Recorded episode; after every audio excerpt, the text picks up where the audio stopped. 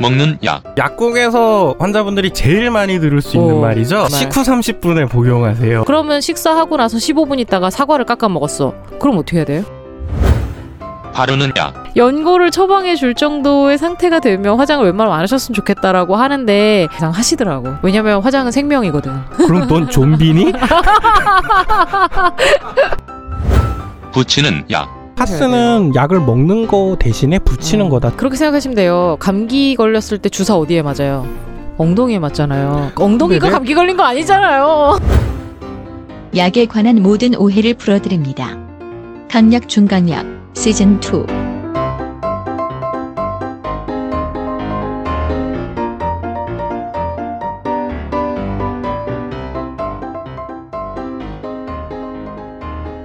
안녕하십니까. 강약 중강약 36.6도씨 의료생협 30분 의원 정혜진입니다. 안녕하십니까. 1대1 사상 검증을 하러 온 황약사입니다.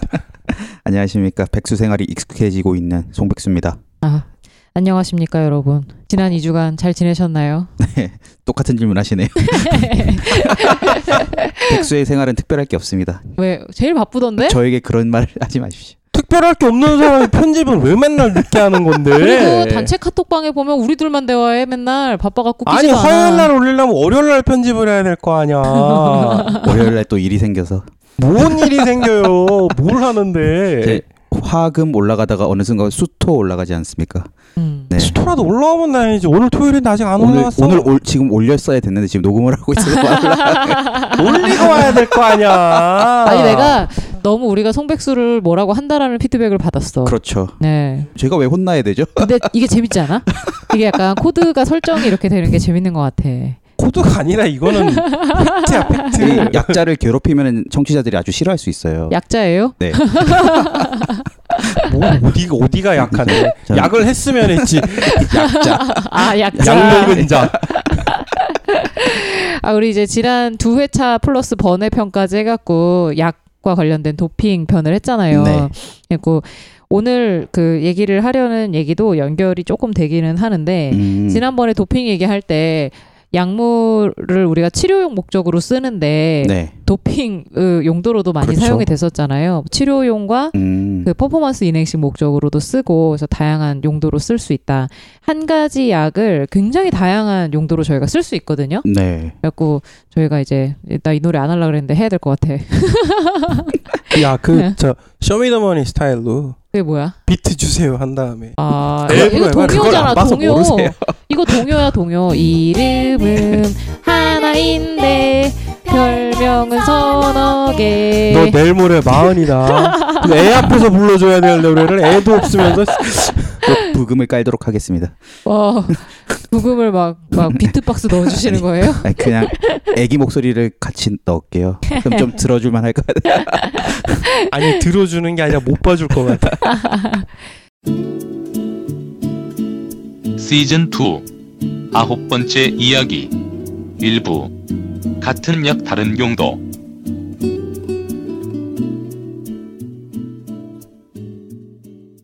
이름은 하나인데 별명은 서너 개. 이런 얘기를 할 겁니다. 이게 도대체 무슨 얘기인가요? 그러니까 약이라는 게 작동하는 원리가 있잖아요. 그쵸? 네, 그렇죠. 그 작동 원리상 인체 여러 부분에 작용을 하기 때문에 네. 음. 여러 가지 용도로 사실 쓸 수가 있거든요. 음. 뭐 코감기약이라고 받아왔는데 알고 음. 보면 뭐 오줌이 잘 안 나오는 환자라거나 그렇죠, 이런 그렇죠. 가능성이 있거든요. 아니, 근데 너무나도 잘 알고 있는 게 두통, 치통, 생리통엔 한 가지 네. 약을 쓰잖아요. 근데 또 그거는 웃긴 거는 통이니까. 아, 그거는 두통, 치통, 생리통에는 이라고 얘기를 하니까 사람들이 그 약은 두통, 치통, 생리통에만 듣는 줄 알아요. 네 그런 선입견을 가지는 어쨌든- 경우가 있어요. 네, 어쨌든 세 가지 질병을 치료할 수 있잖아요. 아, 그거는 그냥 모든 통증에 듣는다라고 얘기를 네, 해주시면 그게 되는데. 광고 포인트가 그건데 네. 아 일단 어떤 이유로든 사람들이 어떤 스테레오타입을 가지게 돼서 음, 내가 알고 있는 그 선입견 하에서 정보를 해석을 하기 때문에 음, 엉뚱한 해석이 나오는 경우가 음. 꽤 있거든요. 음, 어, 예를 들면 네, 수면제 같은 경우에 음. 수면제 그러면 딱 떠오르는 어떤 스테레오타입이 있잖아요. 먹고 면제. 뭐 잠오는 많이 먹으면은 뭐 자, 죽고. 살을 하고 아, 뭐. 자- 어. 아 수면제가 자살용으로도 쓰이죠. 옛날 드라마 음. 보면 뭐 나오고 막, 막 그런 강력설은 이상한 스테레오 타입을 갖고 있네 수면제. 아니, 나는 아니, 전혀 아니. 이 생각 안 했거든. 수면제라는 거랄까 그냥 먹고 자는 거 아니에요? 그 살용. 뚱그려 가지고 수면제라고 말하는데 음. 그 수면제 안에 다양한 종류의 약들이 있는데 그렇죠. 그렇지. 원래는 이 용도로 안 쓰는데 이 용도로 쓰는 것들이라든가 뭐 이런 그렇죠. 게 있어가지고 어, 어, 어. 근데 그거를 뭉뚱그려서 하나로 생각을 해버리면 좀 곤란해진다. 잠이 안 오는 이유가 여러 가지다 보니까 음. 잠이 안 오는 원인에 대한 약을 드리거든요. 아 그래요? 근데 그 원인에 대한 약을 치료를 하면 잠이 좀 잘 오기 때문에 아 이거는 잠이 오는 약인가 보다. 음. 아, 이렇게 생각하는 경우들이 있죠. 그러니까 같은 약 가지고 여기저기 쓸 수도 있는 거고 한 질환에 대해 여러 가지 약을 쓸 수도 있는 그렇죠. 거라서 음. 어. 약이랑 질환이 일대일 매핑이 안 돼요. 아, 1대 다대응일 때도 있고 다대일 대응일 때도 있다. 다대다일 수도 있겠다. 다대다일 다대다. 수도 있죠. 다대다인 경우가 제일, 그렇죠. 제일 많을 많을 것 같아요. 예. 근데 사람들이 본인들이 알고 있는 제한된 정보로 음. 뭔가 이걸 자꾸 일대일로 인식하려는 경향이 그러니까요. 있더라. 왜냐면은 감기 걸렸을 때 형이 감기 걸리고 동생이 감기 걸리면은 형이 저 감기약 타온 거 있으니까 그거 먹으라 그러잖아요. 오 동생한테. 맙소사. 저거 하니까 나 옛날 생각났어. 그 3번에서 정형외과 얘기 내가 한 적 있지 않아? 어떤가요? 그러니까 할머니가 무릎이 아프고 네. 며느리가 허리가 아, 아, 픈데 얘기한 적 있어요. 그 얘기한 적이 맞아요. 있어요. 똑같은 진통제를 쓰는데 네. 할머니한테 빨간색으로 된 약을 주고 네. 며느리한테 하얀색으로 된 약을 주면서 어. 이거는 다른 약이라고. 어, 허리 약이다. 아. 이건 무릎 약이다. 이렇게 음. 아. 일 1대1 매핑을 의사가 강제로 지정을 해준 거죠. 음. 왜냐면 안 그러면은 나는 허리 아프고 쟤는 그러니까 저기 뭐야 다른 데 아픈데 똑같은 약을 줬다는 거야. 약을 잘못 준 게 아니냐 이렇게 되는 거지. 그러니까. 그 오늘은 그런 선입견에 도전하는 방송이 되지 않을까. 아. 그러네요. 이게 제가 생각하기로 왜 이런 현상이 일어나는지를 음. 그동안 환자를 보면서 곰곰이 생각을 해보니까 음. 네. 우리 업자들은 네. 양리학이라 그래서 약의 작동 원리부터 배우잖아요. 그렇죠. 그러니까 그 원리에 기반을 해가지고 약을 인식을 하는 거야. 근데 환자들은 그걸 모르잖아, 약, 약의 원리를. 그렇죠. 그러니까 자기가 받아왔을 때 설명을 들었거나 음. 자기가 음. 기대한 어떤 기능 단위로 약을 그럼요. 인식을 하는 거예요. 이건 감기약 뭐 음. 이렇게 생각하죠. 우리가 보기에는 비스테로이드성 소염 진통제를 허리에도 쓰고 무릎에도 쓰고 음, 음, 머리에도 음. 쓰고 음. 지만 환자들은 이건 음. 두통약, 예. 이건 음. 치통약, 이건 아, 아, 생리통약이니까 예. 와 이 세 가지에 다 듣는 세 가지 기능을 하는 멀티 참 플레이어 좋은 약이구나. 참 좋은 약 이렇게 돼버린다는 거야. 우리가 상상하는 약을 먹었을 때 어떤 일이 일어나는가를 보통 상상을 하게 되면 우리는 약을 먹으면 이 약이 위와 소장에서 흡수가 되고 음. 혈류를 타고 들어가서 음. 특정 화학 물질과 반응을 해서 음. 그 약이 어떤 장기와 어떤 장기에 어디에 기능을 할 것이냐 이런 걸 저희는 되게 상상을 쫙 하거든요. 네. 왜냐면 그걸 배웠으니까. 어, 음. 그거를 이제 처방을 해서 혹은 내가 먹으면서 그 기대 효과를 기대하는 건데 문제는 마치 그 다른 분들은 초콜릿을 먹으면 달다. 음. 처럼 이 약을 먹으면 진통 효과가 있다. 그렇죠. 이게 바로 그, 그 중간 과정에 있는 그 화학적인 작용들, 생리적인 알 수가 작용들이 그 없죠. 음. 알 수가 없으니까 이 약의 다른 여러 가지 파장에 그렇죠. 대해서는 전혀 이해가 안 되는 거죠. 알 수도 없지만 관심도 없죠. 그렇죠. 그렇지. 제가 많이 들었던 얘기 중에 하나가 뭐냐면 타이레놀 사실 처방 되게 많이 하거든요. 감기 네네네. 걸렸을 때 몸살이나 뭐 열나는 사람들이나 두통 이런 거 많아서 타이레놀 처방하는 경우가 많은데 처방약에 타이레놀이라고 써 있으면 어 이거 두통약 아니에요? 라든지 아기 엄마들은 어 이거 해열제 아니에요? 이렇게 음. 물어보는 거예요. 그죠. 근데 이게 어떤 사람에게는 해열제로 각인이 돼 있고 어떤 음. 사람에게는 두통약으로 각인이 돼 있단 말이죠. 그러니까 해열제라고 생각하는 사람은 100% 애엄마들이겠죠. 그죠? 그렇죠. 음. 어른은 타이레놀을 해열제로 먹을 만한 일이 사실 별로 없거든요. 예. 두통약이라고 생각하는 사람은 직장인일 경우가 많을 거고 그 그럴 확률이 높긴 하겠네요. 학생이라든가 네. 그리고 타이레놀이 실제로 두통약으로 선전을 많이 하거든요. 카페인 없는 음. 두통약으로 선전을 많이 하는데 그 이유가 그 약을 가장 많이 사 먹는 그 이유 중에 하나가 두통이기 때문에 아, 그거를 그래요? 마케팅 포인트로 삼더라고요. 그러니까 그 제약회사들이 그렇게 다양한 멀티롤을 할 수 있을 경우에도 음. 네. 약을 팔아야 되잖아요. 그래서 그렇죠. 딱 몇 가지 그러니까. 증상만 탁 집어서 그게 광고하는 그게 거죠. 바로 두통, 두통, 치통, 두통, 생리통이다. 두통. 아, 맞다 개보린. 아이고 그렇죠. 팬절이죠. 맞다는 펜자리고 개보린? 펜자? 맞다 개보린 맞다 아니에요? 맞다 개보린 개보린 아니야? 맞다 개보린. 아, 그 몰라. 두 선전이 너무 맨날 헷갈려. 개보린이고 펜자리고 사기돈이고 태어나서 단 한 번도 먹어본 적이 없어가지고 나도 아 근데 개보린은 너무 강렬하게 남아 있어요 인상으로. 왜요 왜? 그러니까 광고를 너무 잘 만든 것 같아요. 광고로 치면 두통, 우루사가 치통제리 최고인데. 아니 꼭 TV 광고뿐 아니더라도 네. 실제로 판매용으로 만드는 약들 보면은 네. 겉에 어떤 광고 문구가 적혀 있거든요. 음, 음. 그럼 그 문구 보고 문구대로 그렇지 효과 음. 빠른이라고 써 그것도 약 있으면. 아니 아, 그게 아니라 두통 치통 생리통이라고 적혀 있으면 네. 두통 치통 생리통일 때 네. 사가는데 그치. 어. 내가 뭐 다른 통증엔 뭐 안 사가는 무릎이 거지. 네. 아픈데 어. 당장 먹을 게 없어서 개보린을 얘기를 하면은 약사가 어. 나 두통도 아니고 치통도 아니고, 아니고. 생리통도 음. 아니에요 이래 버리거든. 그렇죠. 아 환자가. 어. 아 그렇죠. 당연하죠. 어. 어. 그거를 일일이 설명해가지고 그 헐. 언제나 늘 말하지만 쩐이 안 남는 개보린을 파느니 너 먹고 싶은 대로 가져가세요 이렇게 되는 거야. 그리고 뭐 근육통 같은 거 있을 때 네. 등이나 뭐 네. 이런데 근육통 있을 때 뭐 케토톱이나 트라스트 쓰라고 말씀드리면 그건 관절염약 아니에요. 그렇지. 예, 이런단 무릎에 말이지. 붙이는 거지 그거. 캐내야 되니까. 해야 되는데 근데 어쨌든 걔는 진통제잖아요.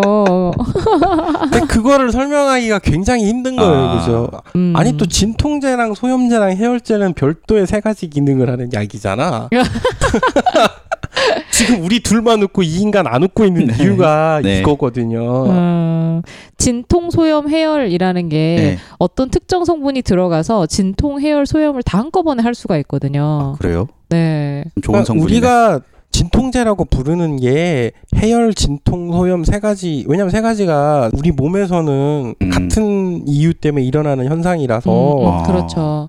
염증이 생겼을 때 네. 생기는 여러 가지 현상들 중에 열이 나고 네. 통증이 생기고 붓고 뭐 음. 이런 공통적인 현상들이 있어요. 그러니까 음. 염증이 있다라는 것으로 설명되는 여러 가지 현상들이 있는데 소염제가 들어가면서 그 증상들을 다 가라앉혀 주다 보니까 어 열도 떨어지고 통증도 음. 떨어지고 이렇게 그러니까 저희들은 그 세 가지 약을 이제 항염증 작용을 하는 약, 음. 뭐 안티인플라마토리 드럭이라고 저희는 배우는데 네.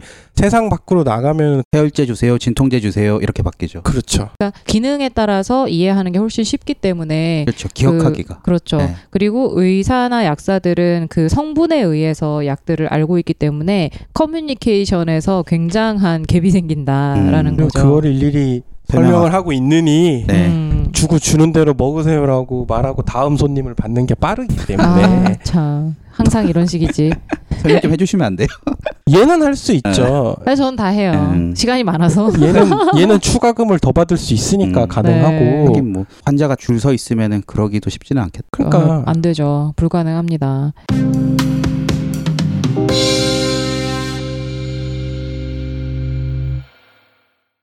어, 뭐 수면제 얘기도 했지만 수면제는 그 일단 기본적으로 저희가 수면제라고 하는 군이 있어요. 그건 정말 먹으면 잠이 오는 약이죠.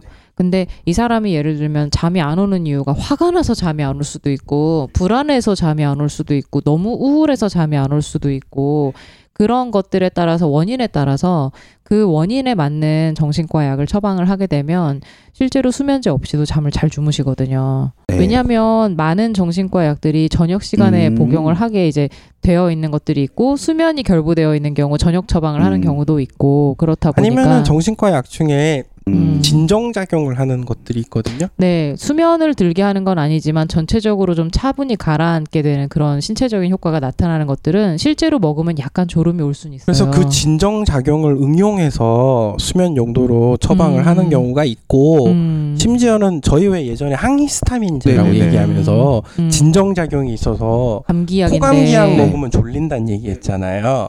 그거, 약국에서 수면 유도제라고 파는 약이 있거든요. 어, 그게 항히스타민제예요. 그 진정 작용이 좀 강한 거를 수면 네. 용도로 네. 따로 이제 이제 안전한 약이니까 그냥 맞아요. 일반 의약품으로 팔지만 어, 환자분들 입장에서는 스틸록스나 네, 그, 졸피뎀 뭐. 그 수면 유도제나 어. 어. 차피 그게 수면제 아니야? 약한 수면제, 센 수면제. 그래서 음. 약국에서 주는 수면제와 병원에서 주는 수면제 그렇게 이제 해석을 네. 해버리니까 이제 실제로 항히스타민제 같은 경우가 종류가 되게 다양하거든요. 성분이 그러니까 음. 그 약의 기능이 히스타민을 억제하는 건데 성분은 되게 다양해요. 근데 어떤 항히스타민제는 실제로 진정 작용이 세서 저희 되게 가려움 심할 때 그런 거 음. 먹으면 아, 차분하게 가라앉으면서 가려움증도 줄고 잠도 좀 잘 오고 좀 그렇거든요. 제가 네. 왜 그때 음. 항시타임이자 방송하면서 저 어. 잠 안 오면 액티피드 먹고 잔다는 얘기 네. 했잖아요. 그러니까요. 그래서 그 특정 성분의 항히스타민제들은 실제로 어 콧물 감기 용도 말고 그쪽 용도로 훨씬 많이 쓰이는 거죠. 네. 아예 용도가 그쪽으로 더 아, 네. 근데 그냥 그 약의 부작용 정도라고 생각했는데 아니에요. 아예 그쪽으로 네. 음. 적응증이 나는 거죠. 음. 그래서 저 음. 부작용 얘기를 하는 게 부작용이라는 것도 뭔가 그렇지. 나쁜 작용 이렇게 생각하는 사람이 또 예, 많아요. 정작용의 반대말이라면서요. 그러니까 사이드란 뜻이에요. 예. 사이드 메뉴라고. 그게 부정적인 의미가 아니고 네, 정의 네, 네. 반대가 아니고 부정적은 부수적이다. 아 그러니까 그런 사이, 의미. 사이드 어. 메뉴 이제 스테이크 옆에 나오는 그 부수적인 거라서 네. 저희가 보통 사람들이 생각하는 부작용은 어드벌스 이펙트예요. 어드벌스 반작용 같은 거 역작용. 그렇죠. 역작용이라 그래서 그거는 좀 다른 말이고 부수적인 작용은 어떤 약이든 다 있을 수가 음. 있어요. 네, 약국 가서 부작용 없는 약 주세요라거나 세상에 이 그런 약 일이 부작용 없는 거죠라고 말을 하면은 할 말이 없겠네. 아, 아 예. 그 이러죠. 네. 보통. 아 예. 아 진짜 이- 뭐라고 그럼 거기다 대고 부작용이란 건 말이죠. 어드버스티드 이펙트가 있고 사이드 이펙트가 있는데 사이드를 말하시는 거예요. 어드버스티드 어드버스트로그 이벤트를 말하시는. 그래서 제가 지금 의약품 안전 관련 들어가서 이상을 보고를 할까요, 말까요? 뭐 환자랑 이런 얘기하고 있을까? 아 험악해. 음. 어르신들 대학이 참 힘들 것 같아. 그런 설명을 안 하는 게 좋아요. 아예 아예 시작을 안 합니다. 아. 그래서 보통은. 아 아니 그분들과의 효율적인 커뮤니케이션은 그 방법밖에 없어요. 그 왜냐하면 그걸 교육 받길 원하지 않는 사람에게 그쵸. 음, 교육을 음. 하면은 폭력이죠. 그렇죠. 자, 그래서 그 약의 효과 말고 부수적인 효과들이 나타나는 것들로 인해서 어? 이거 봐라 라고 하면서 원래 주로 사용하던 용도 외에 다른 용도로 개발된 약들이 꽤 있어요. 음. 그게 송백수가 그렇게 간절히 원하고 바래마지 않던 비약을하죠. 어 정말요? 어, 비아그라 네. 원래 용도는 혈압 강화제예요. 폐동맥 혈압약이었다고요? 고혈압 예, 네. 실제로 쓰는데 음, 원래 개발할 때는 그 고혈압 쪽에 쓰려고 개발을 한 건데 쓰다 보니까 부작용으로 음. 와우. 이렇게 그 음. 약- 발기가 되는 부작용이 아. 있었다. 네. 어메이징. 그 약의 부작용으로 그런 효과가 나타나는 걸 알았을 때 그 음. 약을 만든 사람은 매우 기뻤겠네요. 그걸 발견한 사람들은 어. 이제 그 복권 당첨. 네, 복권 당첨이구나. 실제로 화이자가 세계 랭킹 1위로 올라가는 지대한 공헌을 음. 한 약들 중 하나죠. 그거 말고 탈모 치료제도 똑같아요. 전립선 때문에 처방을 계속했는데 어느 날 되게 덥수룩해져갖고 머리 나타나신 숱이. 거죠. 그러면 어 이거 봐라 그러면서 그러니까 그 또 약들 중에 네. 그 허스티즘이라고 음. 발목, 털이 네. 나는 음. 부작용을 가진 약들이 몇 종류 있는데 음. 그 중에 그나마 제일 안전했던 거죠. 예. 그게 음. 그래서 당장 개발에 착수하는 아. 그런 것들이 있죠. 그렇게 우연히 발견한 약들이 좀 있네요. 음, 뭐 예상했을 수는 있는데 이 정도까지일 줄은 몰랐겠죠. 네. 아니, 그러니까 우리 임상 시험 편에도 설명을 네. 했지만 그 아. 약효를 입증하는데 굉장히 오랜 돈과 시간이 걸리거든요. 네. 근데 아까도 말했지만 발기부전이나 뭐 음. 탈모 같은 음. 거는 그야말로 돈방석이 안 되는 그렇죠. 시장 아닙니까? 그렇죠. 엄청나죠. 그러니까 회사가 어. 목숨을 걸고 아, 목숨까지는 안 걸고 돈을 걸고 개발을 해야 되는 거죠. 그렇지. 그 비아그라는 처방을 받아야 살 수 있는 약이에요? 네. 그렇죠. 왜요? 전문의 약품이죠. 왜 그게 전문의 약품이어야 그때 되죠? 얘기했었잖아요. 전문 의약품이랑 일반 의약품의 가장 큰 차이는 안정성 문제가 있기는 있어요. 안전성 문제. 아. 아, 안전성 문제가 있죠. 근데 막 시중에 막 돌던데. 짝퉁 비아그라 낙퉁 비아그라가 그런 거. 도는구나. 어, 어둠에서 뭐 경로가 있는지는 모르겠는데 중국에서 비아그라도 만든 이건 도핑으로 규제를 해야 돼. 그 산업에 종사하는 분에겐 도핑일 수가 있죠. 그 음. 아, 프로 게임 하시는 분들. 아, 그, 그 중국산 그게 최근에 뭐 이렇게 많이 적발되더라고요. 음. 짝퉁 정말 똑같이 생겼던데. 근데 이제 중국산 짝퉁 비아그라 뉴스를 보고 내가 너무 웃겼던 게 원래 오리지널 비아그라는 파란색이에요. 아. 근데 자기네들끼리 이게 커스텀을 금색으로 하셨더라고요. 한국 사람이 금색을 그렇게 그렇게 좋아해서 좋아한대 금색을. 아. 음. 아이콘을 살 때는 꼭 금색을 사야 된다고. 금색을 사야 돼요. 왜냐면은 중고 중국에 시장이 팔라고. 중국이 엄청 아. 큰데 중국 사람들은 금색만 찾기 때문에 음. 그렇대요. 그래서 비아그라마저도 금색으로 코팅을 어. 했더라고요. 너무 웃겼어 그거 보고. 여튼 그렇게 처음에 목표했던 작용 말고 부수적인 작용으로 발견이 된 것들이 꽤 있어요. 그래서 송백수가 좋아하는 그 약도 그렇지만 가장 대표적인 거 몇 가지를 얘기를 해보면 그- 일단 아스피린부터 아스피린. 시작을 할 수가 음, 네. 있죠. 아스피린. 스피린이요? 아스피린 뭐라고 생각하세요? 뭐 감기나 뭐 머리 아프거나 이럴 때 뭔가 아니에요? 네, 그 전형적인 음. 네. 해열제 진통제죠. 음. 근데 어르신분들한테 아스피린이라고 얘기를 하면은 음, 그렇지. 저기 혈전 녹이는 약이라고 아니야 생각을 혈압약이라고 알고 계셔. 네. 아, 혈압약이라고 아는 사람도 있어? 혈압약이라고 아는 사람들이 아. 많은 게 왜냐면은 혈압약에 같이 주거든요. 이거를 음. 뭉뚱그려서 통으로. 그러니까 아스피린은 역사와 전통을 자랑하는 가장 오래된 진통소염 해열제예요. 네. 그래서 우리가 알고 있는 아스피린은 보통 500mg을 한 번에 먹는데 네. 그걸 먹었을 때 진통 해열 효과가 있거든요. 그런데 이 아스피린이 몸에 들어가서 여러 가지 부작용, 부수적인 작용들을 네. 만들어내는데 그 중에 우리 몸에 피가 났을 때 혈액이 응고되는 데 관여하는 혈소판이라는 게 있는데요. 음. 그 혈소판이 응집이 되면 그러니까 피가 났을 때 혈소판이 바깥으로 나와서 터지면 그게 이제 딱지를 만들어지고 피를 굳게 만들거든요. 근데 아스피린이 보니까 혈소판의 역할을 방해하는 행동을 하는 거예요. 음. 그래서 아스피린 많이 먹으면 위장관 출혈도 생기고 어? 또 되게 다 여러 가지 그런 출혈 관련 부작용들이 있거든요. 아니 이를테면 뭐 아스피린을 평소에 먹던 사람인데 수술하기 전에 얘기를 안 하면 그렇죠. 피가 안 멈춰서 수술을 뭐 할 때 아이고. 문제가 좀 생기는 경우. 어. 그래서 이거를 쭉 보다가 어 원래 아스피린이 타이레놀이나 다른 진통 해열 소염제들이 막 나오면서 사실은 약간 뒤로 밀리고 있던 중이었어요. 음. 바이엘이 거의 밀렸죠. 거의 밀려서 시장에서는 우리 세대는 두통에 타이레놀 먹지 아스피린은 에- 잘안 에드빌 먹었던 것 먹지 아스피린 안 먹거든요.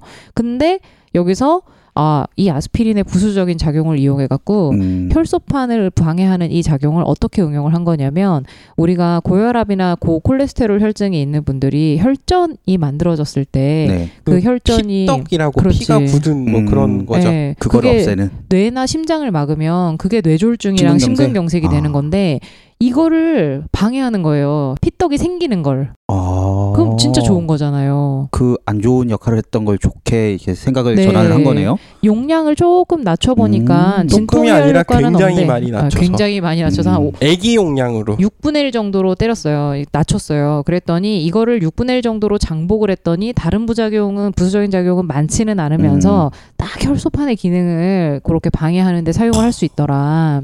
이게 짱이네.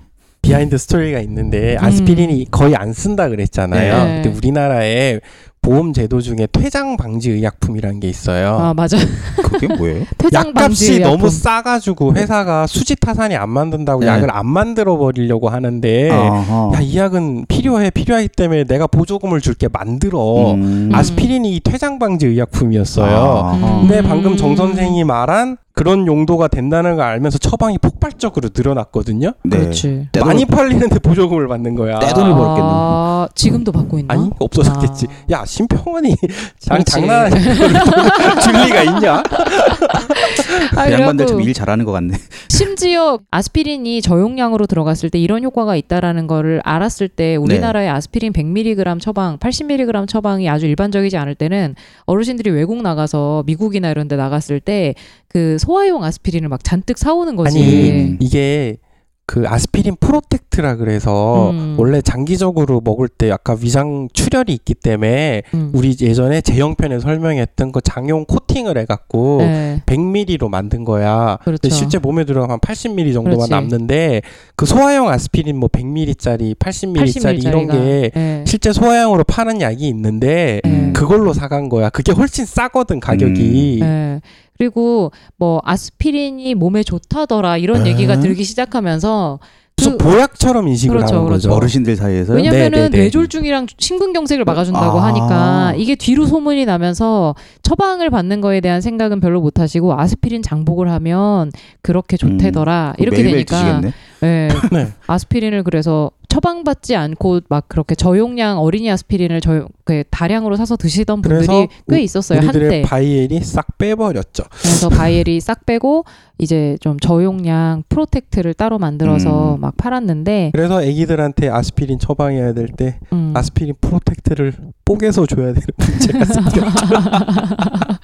뭐 아이들한테 아스피린 줄 일은 많지는 않은데 가끔 있잖아. 가끔 있어요. 아와사키 가끔 같은 특정 거. 질환에서 아스피린을 아. 처방을 하는데요. 그거 말고는 거의 없어서 요새 거의 뭐 브루펜, 맥시부펜 이쪽으로 많이 그렇죠. 넘어가서 시럽을 먹이겠죠. 네.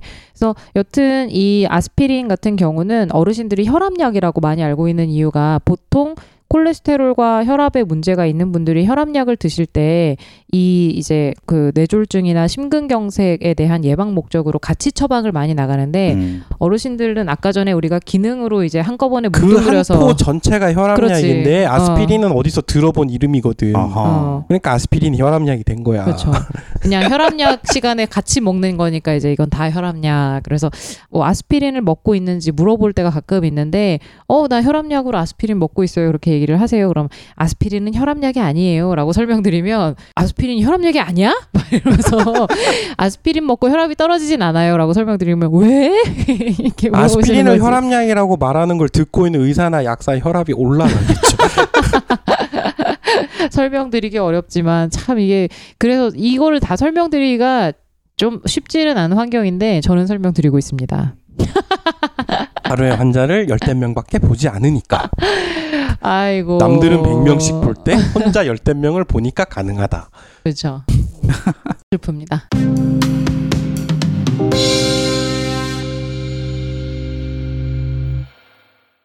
자 또 대표적인 약이 뭐가 있죠? 도핑 때 얘기했던 음. 그 사격이나 양궁 선수들 음, 손떨림 방지. 손떨림 방지용으로 네. 먹는 약 있다 그랬잖아요. 추정증 약이네요. 그렇죠, 그렇죠. 이게 지금 기능 단위로 수정증 약이라고 인식을 하잖아요. 그 제 예전에 이제 인천에 있는 쥐모 종합병원을 다닐 때 있었던 음. 일인데 그 네. 제가 이제 근무를 하는데 전화를 받았어요. 음. 동네에 있는 무슨 약국이래 우리 병원 처방을 받아온 환자인데 네. 음, 근데 분업된 지 얼마 안 됐을 때로 기억하거든. 2000년 초중반 아, 중반쯤이니까 음. 얼마 안 됐을 때네요. 그때 나이 아, 음, 많으신 분이니까 옛날 분인 거야. 약사분이? 응, 응. 네. 철암약을 처방을 받아왔는데 환자가 아, 아 맞아 나도 똑같은 거 겪었어 맞아. 지방간이라는 거예요. 근데 무슨 말이에요? 지방간으로 네. 진단을 받은 환자인데 혈압약을 처방을 받아왔다고 아. 이게 뭐냐고. 약사분이 아. 네, 아니 왜냐면 그럴 순 있어요. 음. 왜냐하면은 의약분업 전후에 약사가 같은 일을 하는 직업이 아니거든요. 그냥 음. 이름만 그렇죠. 똑같은 약사지. 네. 그 옛날 교육 받으신 분이라 음. 모를 수 있다고는 생각을 했는데 제가 그땐 어린 시절이라 음. 그 모를 수 있다는 걸 용납을 안 해서 또 한마디 하셨어요? 아니요, 저 팩스 번호 불러달라 그래서 워싱턴 매뉴얼 그 챕터 다 찢어가지고 팩스로 넣어줬죠. 답다 다워 진짜 성깔 봐. 아, 어렸을 때부터 그러셨군요. 그러니까. 아니 어려서 그렇고 요새는 안 그래요. 그러니까 내가 이런 방송을 하고 있잖아. 그 요새는 귀차니즘이 들어갔고요. 저 요새 약사 애들 모아갖고 스터디 그룹도 하고 그래요. 아, 애들 그래요? 가르치고 음. 해요. 근데 가르키는 거야, 까는 거야. 까는 거지. 끝날 것 같은데. 너는 그것도 모를 거야. 어떻게 알았어? 너는 그래가지고 약사면 어떻겠다. 와, 우리 스터디 그룹 멤버 이 방송 듣고 있으면 깜놀했겠다. 저 얘기 들으면서 어찌나 그렇게 예상 가능한지. 사람이 일관성, 컨시스턴시가 중요한 속성이야. 왜 그래? 여튼 어떻게 된 일이에요, 이게.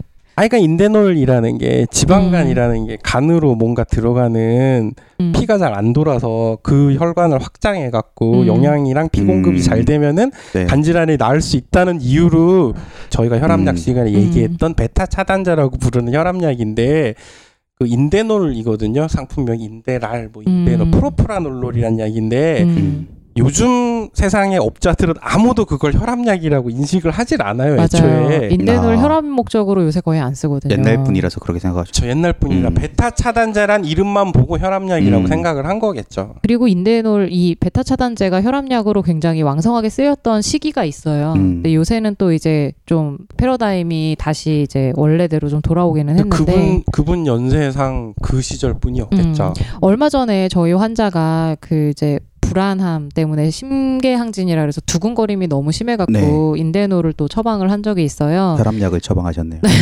그- 그 왜냐면 이게 왜 그러냐면 집에 가가지고 예. 찾아보잖아. 그러니까. 아니 아니 약품- 이게 무슨 문제가 생겼었냐면 여기 옆에 약사님이 엄청 연세가 있으세요. 아, 눈이 잘 안 보여갖고 음. 혈압약이라 그랬구나. 아니 약을 이렇게 찾다가 실수도 막 하실 때가 혹시 있고 수술 잘못 좀 어떻게 해요? 그래갖고 백내장 수술하시고 돌아와서 다시 이제 하고 계실 정도의 아. 연세의 어르신인데 음. 인데놀을 10mg짜리를 처방을 했어요. 40ml 줬구나. 아니죠. 10mg짜리를 처방을 했고 약사님이 10mg짜리를 주면서 네. 저희 환자한테 혈압약 나왔습니다. 이렇게 얘기를 하신 거예요. 어머나. 똑같은 그러니까. 케이스잖아, 내가 어. 막. 환자분이 네? 근데 다행히 저는 이제 설명을 했기 때문에 아, 이건 원래 혈압약으로 쓰이던 것인데라고 아. 했기 때문에 환자가 씩 웃었대요 거기서. 이러면 오해가 아, 없죠. 그러니까 음. 따지러 병원에 와야 스토리가 재밌는데. 의사든 약사든 둘 중에 하나는 이해를 하고 아. 이거를 설명을 해야 되는데 네. 제일 최악의 케이스는 약입니다 드세요. 그 약입니다 드세요 하고 집에 가가지고 네이버 검색을 해보니까 음, 인데놀, 프라프라놀롤, 혈압. 혈압 강화제 이걸 보고서 그렇지. 뭐야 이게 이게 맞아. 최악의 케이스거든요. 나 더 웃긴 걸 겪었어요. 환자분 이제 우울증 때문에 우울증 약으로 프로작을 처방을 했는데 음, 그 약사가 그랬대요. 뭐라고요? 다이어트를 하려면 운동을 하지 왜 이런 약을 먹어? 아 다이어트 약이라고 또 말씀하셨네. 뭐? 네. 아, 아니, 그래서 혼자 환자가 너무 다이어트 기분이 용으로 나빠서 쓰니까. 음. 어, 어, 다이어트 약으로 쓰거든요, 아. 실제로. 그래서 환자분이 되게 기분 나빠서 저 우울증으로 먹어요. 라고 실제로 약사님한테 얘기를 했다는 거예요. 네. 아, 우울증 환자였어? 어. 아. 그래서 우울증으로 프로작을 먹었던 건데 아, 다이어트 약으로 처방을 받았다고 약사가 생각을 하고 보통은 그거 반대인데 참 희한하다. 그렇죠. 보통 어. 그리고 다이어트 약으로 처방을 받았다 하더라도 이런 거를 대면하면서 그걸 왜 그런 그렇게 면박을 음, 주냐? 그 그러니까. 이, 그런 이유 때문에 저기 정신과 약물들 같은 경우에 음. 원내 처방 분업 안 하고 원내로 처방을 예, 예외적인 경우로 할 수 있게 돼 음. 있는데 우리는 정신과가 아니고 그래서 음, 간혹 예외적으로 프로작을 이렇게 원외로 낼 수 있는 네. 거거든요. 근데 그 약사님이 이것을 뭔가 이제 음, 가정의학과 쪽 처방인데다가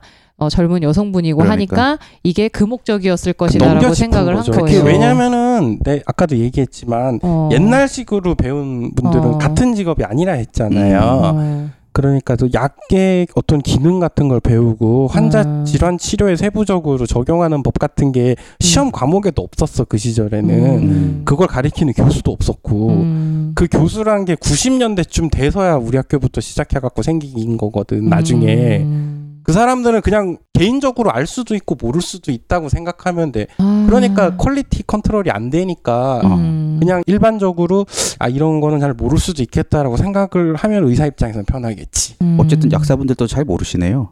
환자랑 별 다를 게 없네. 아 근데 잘 모르고 알고를 떠나서 나는 좀 그러니까. 조심했으면 좋겠어요. 그러니까 알고 어. 알고 있더라도 그 약국 절대 안 그거를 가겠다. 그렇게 아니 그러니까 얘기를 할 때도 음. 뭐랄까 이거는 또 또 약사 닭가기 같은 건데 보통 병원 테러. 병원에서 일하는 약사들은 자기 디스네. 뭐 음. 이상하면 차트를 보면 되거든요. 네. 네. 약국에서 일하면 차트를 못 보잖아요. 그렇죠. 별개 처방전만 기관이니까. 보니까. 그렇죠. 그러니까 그럴 때 어떻게 하게 돼 있냐면은 저 좀 선진국들 뭐 미국이나 캐나다나 영국에서는 아예 시험 과목에도 들어가 있는데 예. 환자한테 물어요. 의사가 너한테 뭐라고 하면서 약을 줬냐? 너 아. 전에 먹던 약은 뭐냐? 그렇지. 다른 일반 약이나 영양제 먹는 거 있냐? 다른 질환 같은 거 혹시 알고 있는 거 인지하고 있는 거 있으면 얘기해라. 그런 거 아. 물어보는 약사 한 번도 못 만나봤어. 미리 다 물어보고 미리 정보를 땡겨가지고 어. 그거를 저장을 해놓은 다음에 그 환자 어. 다시 오면은 어. 차트 약국에서 약무 기록이라고 하죠. 히스토리를 거기서 또 하는구나. 거기서 아, 따로 관리를 음. 할 수밖에 없죠. 왜냐하면은 그 환자가 의원을이나 병원을 한 군데만 다니는 게 아니기 때문에 아, 게다가 미국 같은 경우가 특히 그런데 거긴 체인으로 약국이 돼 있어서 아. 체인의 어떤 포인트 때문에 같은 체인만 가게 돼 있잖아요. 음. 체인끼리 그게 공유가 되니까 아, 그래요. 다 이게 뜨는 거야. 그러니까 뭐 플로리다에서 처방받은 약을 어. 워싱턴주 가가지고도 봐서도 체인 컴퓨터 연결하면 다 보이니까 아, 그러니까 온누리 약국이면은 여기 온누리에서 아. 예, 예. 했던 걸 저쪽 온누리에서도 할 수 그게 있고. 되게 돼 있는 거예요. 아. 근데 거긴 미국이니까 그런 거고 여기 우리나라는 한국이니까 왜안 됩니까? 네? 우리나라는 왜 그게 안 돼요? 그럼 어. 우리나라 왜 거기 대통령은 오바마인데 우리 대통령은 오바마가 아닙니까? 그거랑 똑같은 얘기지 이게 뭐가 달라? 힘을 좀 써보시죠. 이민 간다는 사람한테 무슨 힘을 쓰라 그래. 아니 그래서 그 힘을 쓴 결과 나는 영주권을 취득했다 아. 면허랑 아, 그래서 뭐 인데놀도 그렇고 뭐 아스피린도 그렇고 이런 약들이 굉장히 많아요. 음. 다양한 것들이. 그래서 약사분들이 좀 그렇게 얘기하더라도 당황할 필요는 없겠네요. 아, 근데 기분은 좀 별로일 것 어, 같아. 저는 이 얘기를 들으니까는 젊은 약사가 있는 약국을 찾아갈 것 같다는 생각이 드네요. 젊은 약사라고 딱히 다를 거 같아. 왜냐하면 교육을 그렇게 받으셨다면서 연달 분들은 지금도 제대로 그런 교육이 정착됐는지 나 저는 됐다고 생각을 했거든요. 근데 제가 이제 그 새로운 학제를 겪은 애들을 지금 처음 보잖아요. 이제 네. 이제 나오기 시작했으니까 음, 근데 아 벌써 나오는 네. 제일 중요한 사실을 하나 간과했어. 교수가 그때 그 교수들이. 아 교수가 안 바뀌었구나. 아 그래서 아직 좀 힘들 것 같고요. 아 슬퍼. 해외에서 배워가지고 네. 한국으로 돌아와서 음. 그런 움직임을 보이는 사람이 보통 우리 바닥에서 마이너들이거든요. 음. 기초의학하는 사람이 마이너들이잖아. 근데 맞아요. 약대에서는 기초 연구하는 사람이 메이저거든. 아. 음. 왜냐 연구비를 많이 타내기 때문에. 그럼 우리도 저처럼 1차 의료하는 사람들이 마이너고 음. 어, 너는 음. 아. 모든 면에서 마이너잖아. 그건 그렇습니다. 뭐 하는 일도 마이너, 뭐 나온 것도 마이너, 있는 것도 마이너. 돈도 마이너로 벌고 여러분 30분 병원 많이 애용해 주십시오. 와도 바- 의원이거든요. 와도가 못 받아요. 데드 하나도 없거든요 여기. 의원입니다. 임상 아니 뭐지 침대 없습니다.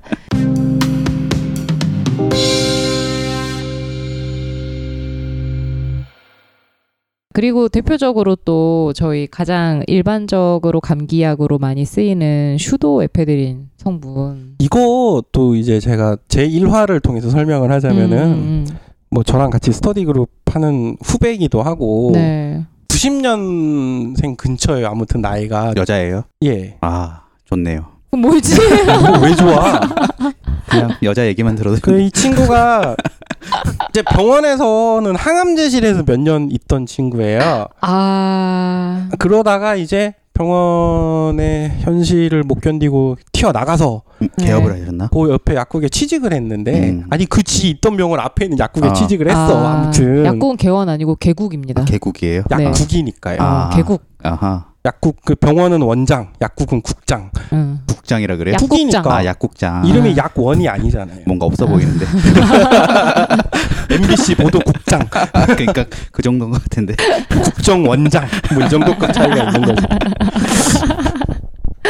그래서 어느 날 이제 카톡이 온 거야. 슈다패드라고 이제 코감기약에 쓰는 그 네. 코를 뻥 비출혈 뚫어주는. 제거제 음. 그게인데 비뇨기과 의사인데 교수인데 네. 슈다패드 처방 났는데 오. 감기는 아니라는데 이게 뭔가요 하고 나한테 물어본 거야 아. 얘가 지금 아, 의사한테 물어보지. 급하게 물어보셨나 보다. 아니 교수 전화 연결하려면 존나 오래 걸리거든. 아, 교수. 아, 그, 아 병원. 고속터미널 옆에 있는 그 아, 병원이니까 그 큰 병원. 아, 네. 성스러운 병원요. 예, 예, 네. 뭐 그렇죠. 성부와 성자와 뭐 그런 병원 있어요. 비뇨기과에서 코가 뻥 뚫어주는 약을 처방했다. 그렇죠. 이상하네요. 수상하죠. 네. 자, 전직 비뇨기과 레지던트 설명을 해봐. 이게 그 코가 뻥 뚫어주는 약에 부수적인 작용이 있어요. 아 그래요? 소변이 잘 안 나와요. 소변을 안 나오게 한다고요? 네. 그럼 문제 있는 거 아니에요? 오줌 아니요. 네. 나와요? 이게- 요실금이란 병 아시죠? 아 네. 네, 스트레스성 요실금 그럼 S던가 막, 이걸? 막아야 되잖아요. 요실금 방지약으로 쓰인다고요? 이게 뭐 일반적으로 쓰이는 건 아닌데 써볼 순 있다. 음. 네. 음. 뭐 어쩌다가 이거도 뭐 안 되면 써볼 수 있다. 뭐 그래서 그런 뭐 정도? 소변을 요실금도 그렇지만 과민성 방광이라 그래갖고 아. 원하지 않는데 계속 이렇게 소변이 마렵고 나오는 경우가 있는데 이 슈도에페드린 성분의 경우 어르신들이 네. 노인분들이 감기가 걸려서 겨울에 이거 슈도에페드린을 먹어버리면 음. 실제로 소변이 안 나와서 응급실로 오시는 경우가 있긴 있어요. 음. 그래서 요폐색이 좀 저 이 약을 먹고 좀 나올 수 있는 안 좋은 작용 중에 하나인데 이 요폐색을 좀 역으로 이용을 하면 소변이 너무 자주 나오는 사람들에게는 음. 도움이 된다는 거죠. 아 그런 기능이. 저 근데 제가 지금까지 알았던 지식으로는 네. 약의 부작용은 특이한 몇 명한테만 나타나는 거라고 생각을 했었거든요. 아 이거는 또 근데 항상 부작용이 같이 나타나는 거예요? 모든 사람에게 다? 그 부작용과 그 부작용이 이게 다른 그렇지. 부작용인 거예요? 아니니까. 그러니까 방금 송 PD가 말한 부작용은 역작용을 얘기하는 거겠죠. 그러니까 송 나타날 PD가 수 있는 말하는 경우를 이상 반응이라고 네. 이상 보통 반응이라고 뭐 표현하죠. 표현을 하죠. 아. 이상한 네. 사람한테만 생기는 게 아니고요. 아. 정상적이지 않은 반응. 음. 어, 근데 그래서- 이 경우는 어. 항상 있는 거죠. 아. 항히스타민제를 먹으면 졸린다는 거의 항상 있는 그렇죠. 거잖아요. 아. 어. 사이드 메뉴가 항상 같이 나오는. 근데 그걸 같은 단어로 쓰니까 이제 혼동이 그렇죠. 되네요. 혼동- 아니요 혼동이 되는 한문으로는 거죠. 다르겠죠. 아하 그렇구나. 어, 이렇게 생각을 하면 돼요. 슈도 에페드린은 우리 몸에 자율신경계에 영향을 미치는 음. 약인데 자율신경계라는 거는 심장이 뛰고 호흡을 하고 그 자리 교, 교감이 뭐 움직이고 화났다. 그 생물 시간에 교감 선생님을 만나면 놀라서 교감신경이요. 심장이 두근두근 막 예. 네. 그게 아, 이렇게 교감신경이다. 그리고 부교감 신경은 좀 온화해서 사람이 이렇게 이완되고 막 이런 거 있잖아요. 그렇게 외우셨어요? 네. 아니에요? 아재들만 그렇게 외웠나봐. 그렇게 안 외웠어요? 우리는 그렇게 안 저 해요. 아재는 그렇게 안 외웠나봐. 어. 네. 그뭐 호랑이를 만났을 때 흥분하는 게 교감신경이다 뭐 이렇게 음. 항진된다라고 하는데 슈도에페드린 같은 경우는 그 교감과 부교감 신경의 그 기량작용에 관여하는 약이에요 음. 그렇다 보니까 약을 먹으면 그 약이 혈관을 타고 돌다가 코로 가서 코를 아. 뻥 뚫어주는 게 아니라 네. 온몸에 이게 흡수가 돼서 전신에 있는 교감신경 관련 그 신경전달 물질들을 다 자극하는 거예요 코한테만 가는 줄 알았는데. 그러니까 이게 말이 안 되는 거잖아 제약업계 쪽이나 학계에서 이제 개발을 하는 것 중에 하나가 매직 블렛이라고 마법의 탄환이라는 프로젝트 연구를 많이 하는데 네. 그게 말씀하신 그거예요. 특정 기관으로만 가는 코로만 가게 만드는 아, 그런 약을 걸 만들고 있다고요? 뭐 연구를 그렇죠. 하고 있어요. 아, 앞으로 이제서야. 목표인 거죠 이제. 예. 좀 덜 왜냐면은- 헷갈리겠네. 어, 왜냐면은 대부분의 약제들은 전신 작용, 대부분이 아니죠. 그쵸. 모든 약은 전신 먹는 작용을 약은 하기 때문에 기본적으로 주사도 마찬가지지만 전신작용을 그렇죠. 상정을 하고 만든 거기 때문에 전신 작용을 최소화하기 위해 만드는 약제형들이 이제 파스라든지 음. 연고라든지지만 그것도 전신 작용을 완전히 배제할 수는 없거든요. 흡수가 네. 되기 때문에 어찌 됐든 혈관을 타고 들어가면 끝난 거예요. 그렇죠. 근데 이 슈더 에페드린이라는 슈다페드 약은 전신으로 들어가서 그러니까 그 코만 뻥 뚫어주는 게 아니라 네. 온몸에 있는 샘을 다 말릴 수 있고요. 그래서 입이 마르고 눈이 오줌도 뻑뻑하고 마르고. 오줌도 마르고 그렇죠. 네? 매, 메마른 사람이 되는 거죠.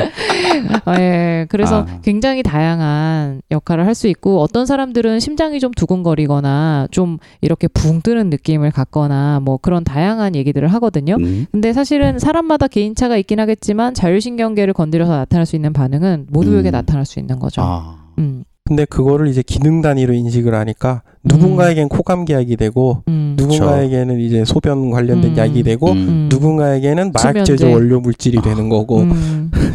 시다패드는 그렇습니다. 음. 또- 저 오줌 얘기하니까 또 그런데 음. 제 예전에 이제 약국 있을 때 음. 그러니까 뭐 오줌 빼는 약이라고 네. 처방을 한 약인데 예. 네.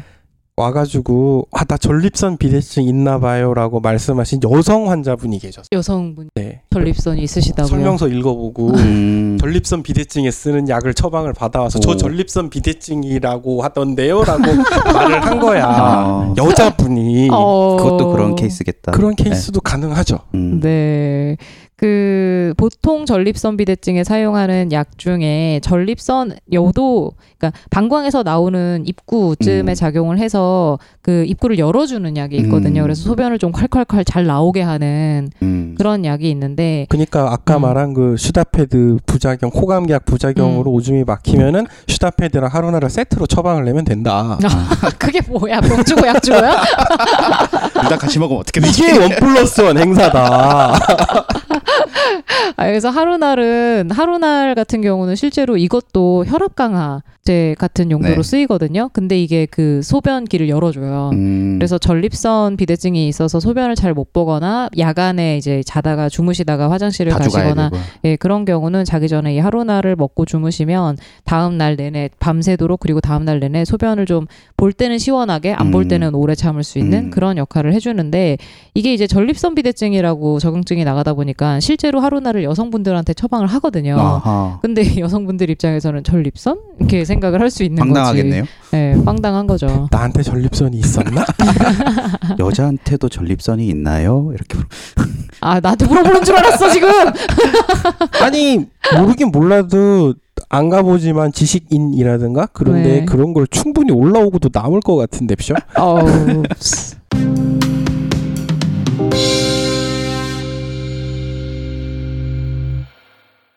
또 여러분들이 이름 못 들어본 약들 중에도 음. 이런 거 엄청 꽤 많거든요. 예를 들면 뭐 당뇨약 메트폴민 같은 거를 음. 이제 P- PCOS 다낭성 다낭성 난소 난소 증후군. 증후군이라는 보통 사람 이제 듣도 보도 못한 질환에 음. 요즘 뭐 써보는 케이스도 있고 그래요. 음. 근데 이런 경우도 뭐 산부인과 앞에 있는 약사나 네. 는 알겠지만 또 엉뚱한 데 가면 당뇨약이네요. 또 이런다고. 아, 그렇지, 아하. 그렇지. 아니면 뭐 동네 의사라 음. 뭐 산부인과 질환 같은 거 해본 경험 없는데 음. 메포르민을 먹고 있는데 딱 들고 오면은 혈당을 재봐야 되나? 뭐 음. 이럴 가능성도 충분히 음, 있다고 생각하거든요. 당뇨약이라 저는. 생각하는구나. 그렇지. 네, 왜냐면 누구나 누가 봐도 당뇨약이니까. 아. 그렇죠.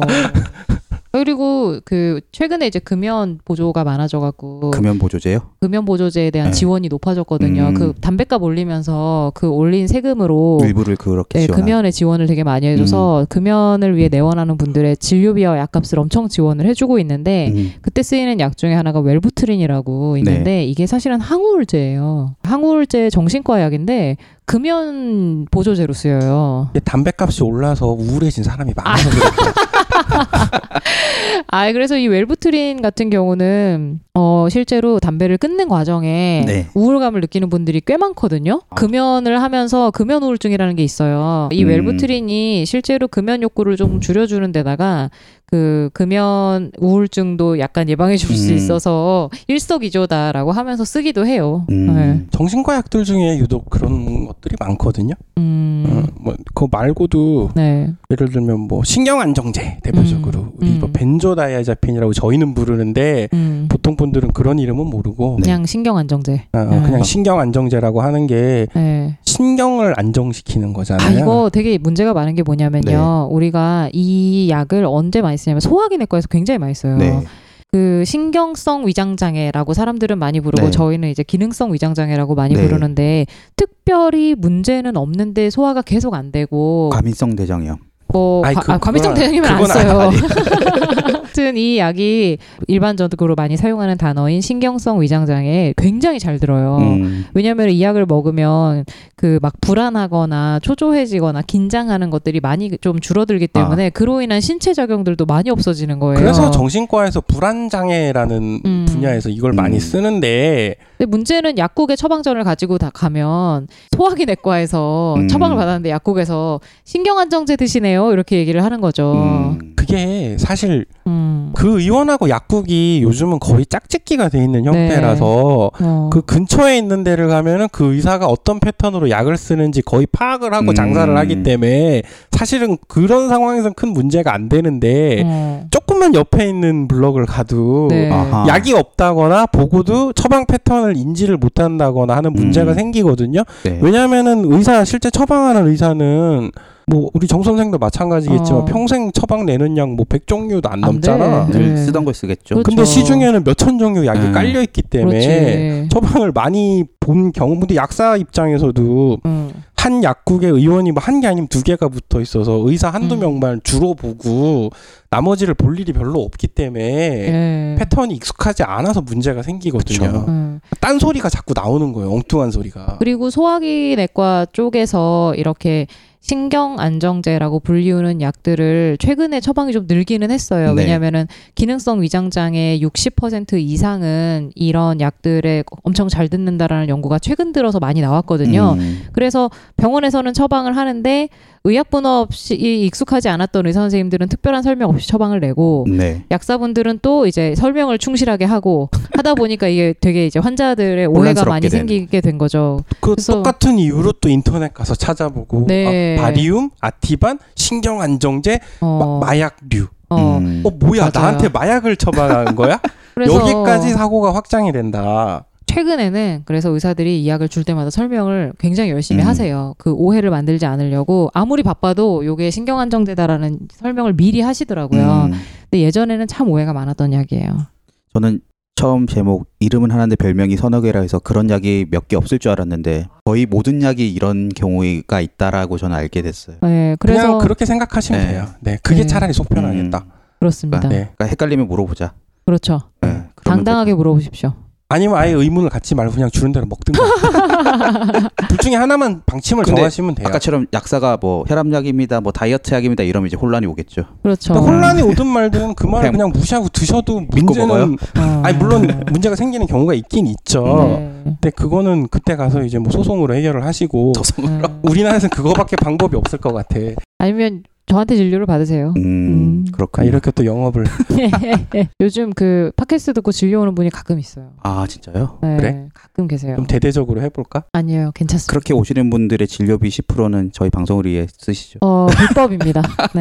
그 불법 환자 유인행위잖아 그게. 불법 마케팅은 하지 않겠습니다. 자, 오늘 오- 일단 여기 내용을 여기까지 하고 그 음. 다음번에 이어서 같이 할 건데요. 그 오프라벨 처방이라는 게 있어요. 네. 그 저희가 이 부분에 대해서 오늘의 얘기랑 연결해서 다음 시간에 조금 더 자세하게 네, 다음 얘기하도록 시간에 하겠습니다. 설명을 드리도록 하겠습니다. 그 다음 주 방송 예고는 안 하십니까? 다음 주 방송 예고는 다음 주 방송에 저희 이제 음. 메일로 받은 얘기가 있어가지고 음, 저 정신과 쪽에 수면 장애나 뭐 이런 아까 신경 안정제나 아, 이런 네네네네. 정신과 약에 대한 음. 네. 일반론하고 그다음 네. 불면증 네. 이런 거 좀 다뤄볼까 정신과 하는데요. 약만 2주 해도 될 것 같은데요. 네 개로 잘라서 사실 2주로 안 끝날 것 같은데. 물론 그렇기는 네. 한데 그 정신과 질환 중에 일반인 왜냐면 조현병이나 조현병이 이런 이슈잖아요, 거는 조현병이 이슈예요. 예. 그 강남역 살인 사건 조현병 걔가 그거. 조현병이라 어, 그래서. 아, 그 사실 정신과에서 크게 다룰 질환이 보통 네 가지 정도 되잖아요. 음. 그 뭐 우울 장애, 양극성, 양극성 장애. 예. 근데 그거 두 개는 통쳐서 우울증인 기분- 거고 예. 그다음에 조현병, 이 정신분열증이 있고 네. 불안 장애, 수면 장애 대충 그 정도만 다루면 되거든. 음, 그렇죠. 예. 그래서 뭐 장애를 기준으로 나눈다기보다 저희 또 약으로 접근하는 방법으로 해서 근데 네, 정신과는 그 약이 그 약이라서 이 대표적인 이거 더 심할 거예요. 아까 우리가 말하는 것보다 더 심하기 네, 때문에 왜지? 조현병 약이라 그래놓고 우울증에 뭐 양극성 장애 처방하고 있고 뭐 그런 거라서 이건 좀 더 심하기 때문에 피부과 약이 다 비슷한 거랑 좀 비슷할 아, 수도 그래요? 있어요. 그거보다 더 심할 수도 있어. 네. 왜냐면은 이거는 약이 개발되거나 네. 뭐 진료 지침 한번 바뀔 때마다 네. 질병 진단 기준 자체가 달라지는 거라 음. 그래서 좀 문제가 더 심각하기 때문에 음. 어떻게 이걸 쉽게 각색할 수 있나를 좀 생각해보고 뭐 한 주 할지 두 주 할지는 저희가 상의를 좀 해보고요. 불면증 그리고 우울증 아니면은 뭐 지금 현재 약을 먹고 있는데 궁금하다거나 아니면은 이건 약을 권유를 받았는데 음. 뭐 불안하다거나 이런 것들 있으면 질문해 주시면 좋을 것 같습니다. 네. 일단 저희는 다음 시간에 다시 오늘 했던 내용에 연결되는 내용으로 다시 찾아뵙도록 하겠습니다. 감사합니다. 감사합니다. 감사합니다.